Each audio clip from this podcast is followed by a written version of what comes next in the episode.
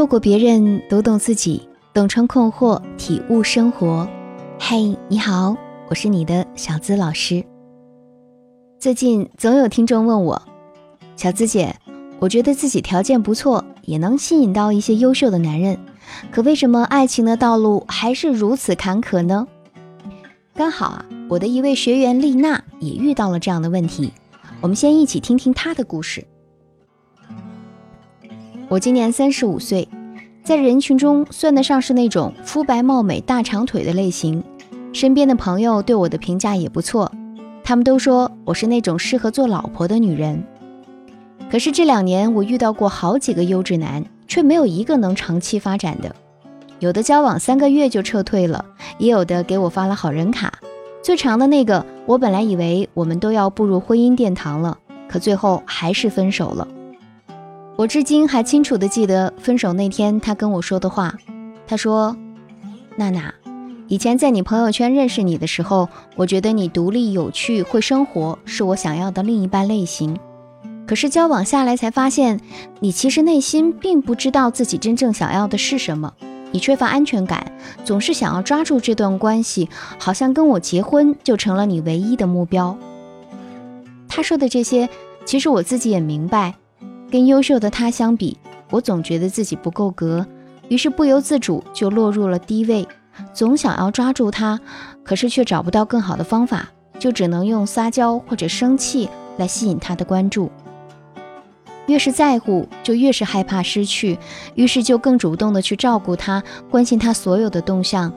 但是在这个过程中，我们之间的关系却越来越紧张，慢慢开始争吵、冷战，直到最后分手。我也看过一些有关两性关系的书，听过脱单的课程，可是在面临实际关系的时候，还是常常受挫。也有人劝我降低一些标准，可我就是想要优质男，该怎么办啊？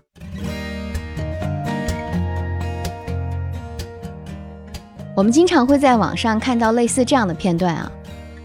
如果男生不喜欢你，肯定是你长得不好看，因为男生都是视觉动物，女生只要变得漂亮，就一定可以让任何男生喜欢上。你赞同这句话吗？虽然从大数据上统计，男人更侧重于女生的颜值，女生更侧重于男生的条件，但是如果我们仔细的去研究，就会发现其实情感上的择偶是复杂而又多变的，影响两个人相互吸引的因素有很多。特别当对方还是优质男的时候，颜值上的吸引啊，仅仅是表层，还有很多你可能根本就没有了解过的。那像丽娜这样的女生，其实在两性关系当中还存在这样的问题。第一呢，就是自我定位不清晰。有些女生颜值过关，经济也独立，平时也有自己的一些追求，可是一旦跟比自己优秀的男人交往之后啊，立马就像变了一个人似的。如果对他有任何不满意的地方，就开始胡思乱想，内心觉得啊自己哪哪配不上别人，特别容易产生自我轻视的念头。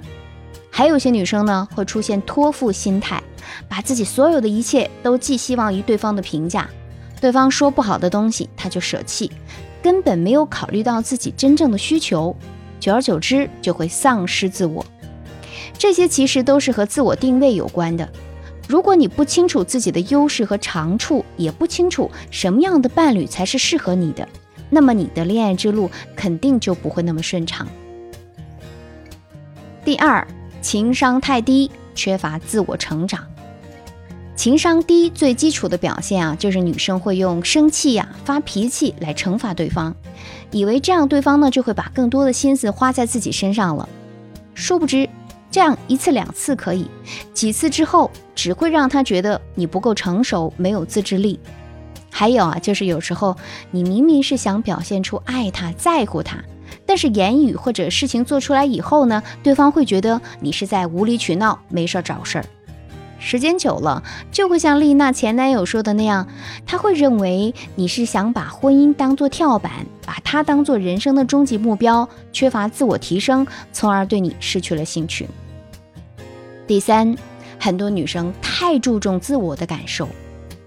很多恋爱中的女生会忽略掉空间感，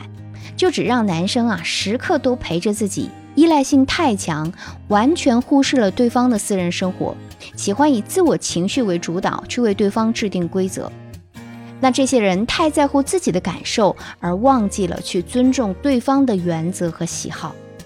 这在恋爱关系当中其实也是大忌啊。当然了，不同人身上它存在不同的问题，还是要具体问题具体分析。如果你想要摆脱这些问题，更好的跟优质男发展关系，你可以添加我的小助理微信恋爱成长全拼加数字零零八，来帮你找到你自己的问题，从而收获属于你的幸福吧。现实中想要吸引到优质男，靠的绝不单单只有容貌身材这些外在。正所谓好看的皮囊太多，而有趣的灵魂太少。你想让对方对你产生长久的爱情，而不是单纯的荷尔蒙，那就需要有个互动的过程。就像是讲故事，有开头、发展、高潮、结局，这样才能更打动人。所以我们需要做的是，第一，先经营好自己再出发。因为先天成长的因素，很多女生啊会被固定俗成的思维压抑，家庭教育没有给她们自信，所以遇到比自己强大的男性时就很容易提不起自信。但其实我们并不需要抱有低价值思维，而是需要坚定地肯定自己的价值。就像马太效应，马太效应讲的是强者愈强，弱者愈弱的现象。所以当你认为自己就是很卑微的时候，那你就会永远的卑微下去。我们买衣服买化妆品都知道要认牌子，那么这么重要的你自己，是不是也应该像品牌一样去经营自己呢？其实恋爱也好，工作也好，都只是你人生中的一部分，唯有经营好你自己，从一而终的坚守内心，才能让喜欢的人看到你的闪光点。所以女人的自我定位不能三天两头来回换，要确定一个方向去努力经营，然后你收获的就不单单只有爱情，还会有所有人对你的肯定。第二，运用禁果效应，控制好恋爱节奏。禁果效应的心理学基础啊是两种心理，一是逆反心理，二是好奇心。人们往往倾向于对自己不了解的东西产生好奇，而逆反心理则来源于人们摆脱束缚，追求自由的基因。简单来说，就是越得不到的东西越觉得好，越是得不到的爱情就越觉得是真爱。这就提醒我们在恋爱的时候要注意这三小点。第一，控制好恋爱节奏。有的女生一旦遇到喜欢的人，就总想把自己的一切都让对方知道，太快的暴露一切，会失去恋爱原有的神秘感。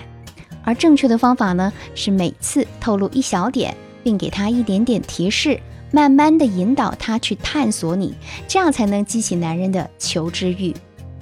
第二，保持自己的见解和态度。比如说，你拒绝了男生的约会，而是跟闺蜜去逛街，这个时候你不需要向他解释为什么，除非他一定要问。因为当你没有底气和自信的时候，才会需要向对方解释，那越解释就会让他觉得你是在掩饰自己的心虚。第三，打破常规，制造惊喜。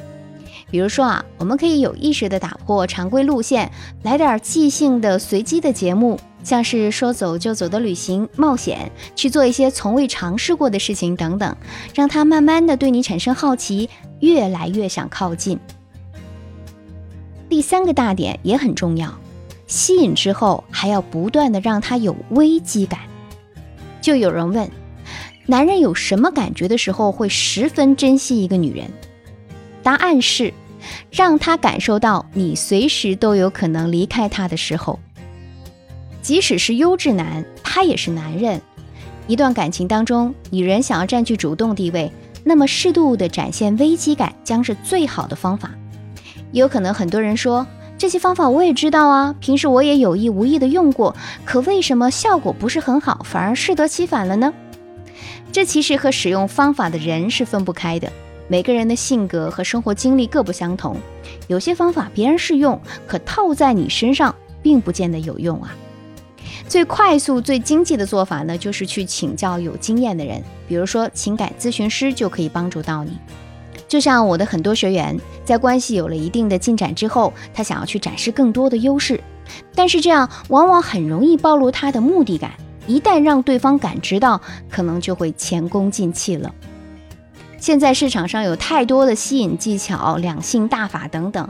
但其实具体怎么运用，还是需要一些针对性指导的。如果你自己不懂还乱用，则会适得其反呢。就像前些天给我道谢的那位学员，他也经历过这样的时刻，因为不懂的方法，还差点把优质男给耗没了。好在他及时发现了问题，认真学习，终于赢得了男神心。如果你也想知道如何更好的去爱，可以添加我的小助理恋爱成长全拼加数字零零八，来帮助你做一个全面的分析，找到想要的幸福。